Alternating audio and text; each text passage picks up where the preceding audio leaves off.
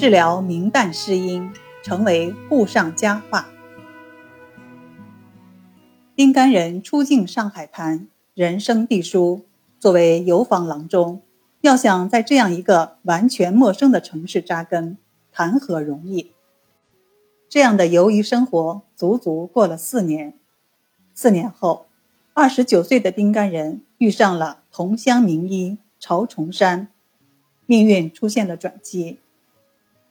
曹崇山不仅向他传授中医外科技术，还把他推荐到有名的仁济善堂诊所，成为一名坐堂医生。仁济善堂诊所具有相当的规模，既问诊又供药。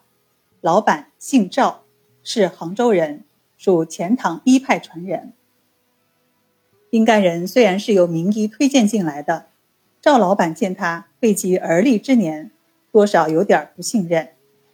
有一天，有位中年汉子来求诊，他患咳嗽发烧，已经来过多次，服过几贴药都没有见效，曾经自缢闹堂。老板让丁干人复诊，实际是有意考考他。一位好心的师兄悄悄告诉他说：“这个病客叫王贵，是黑道上的人，你可要小心，惹不起的。”丁干人说：“我的恩师历来教导我，医为人术，不管什么样的病客，我一样尽力诊治就是了。”果然，王贵经他两番诊治，竟痊愈了。病人感激不尽，老板喜出望外，当即为他加了工资。王贵虽是黑道中人，却也有侠义心肠。他病愈之后，就到处宣传说。仁济善堂新进来了一位年轻的神医，两贴起药就治好了他的顽疾。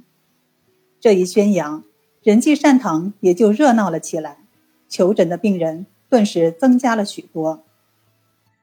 某日，有人开了小车登门邀请丁干人出诊，事出紧急，一位当红的京剧花旦突患喉疾失音，开演日期逼近，告白已经发布。若不及时治好，局面将难以收拾。被此急坏了戏班的班主和剧场的经理，连连请名医诊治都不见效，就找到了丁干人。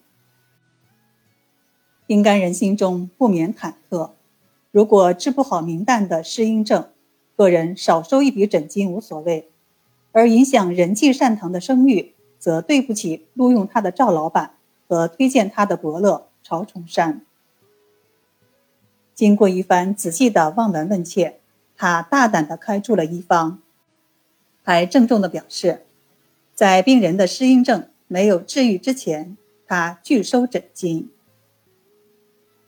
几天后的一个清早，仁济善堂的大门外突然锣鼓喧天，一干人陪伴恢复嗓音的明旦，带着书友。国医圣手四个大字的烫金匾额，自然还有大笔酬金前来谢恩了。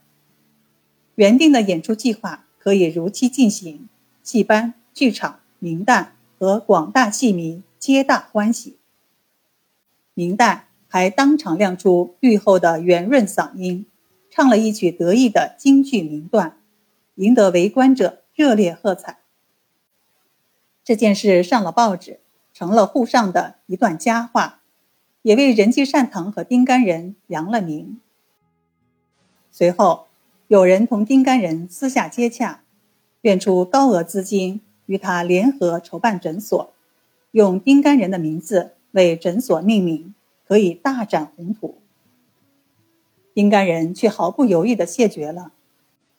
他说：“医为人术，医者即仁者，必当先具佛心。”一自心后依人，做人要讲良心，为医更要有医德。我岂可一露头角就忘恩负义？这种过河拆桥的事，我断不能做。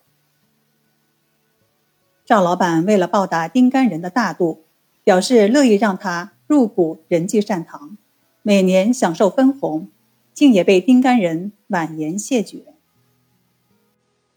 两年后。赵老板寿终正寝，仁济善堂转让给了上海商界名流王义庭，改为慈善机构。丁甘仁也了却了自己的感恩心愿，离开了仁济善堂。他在上海建起了他的第一个诊所，由此迎来了岐黄生涯的新起点。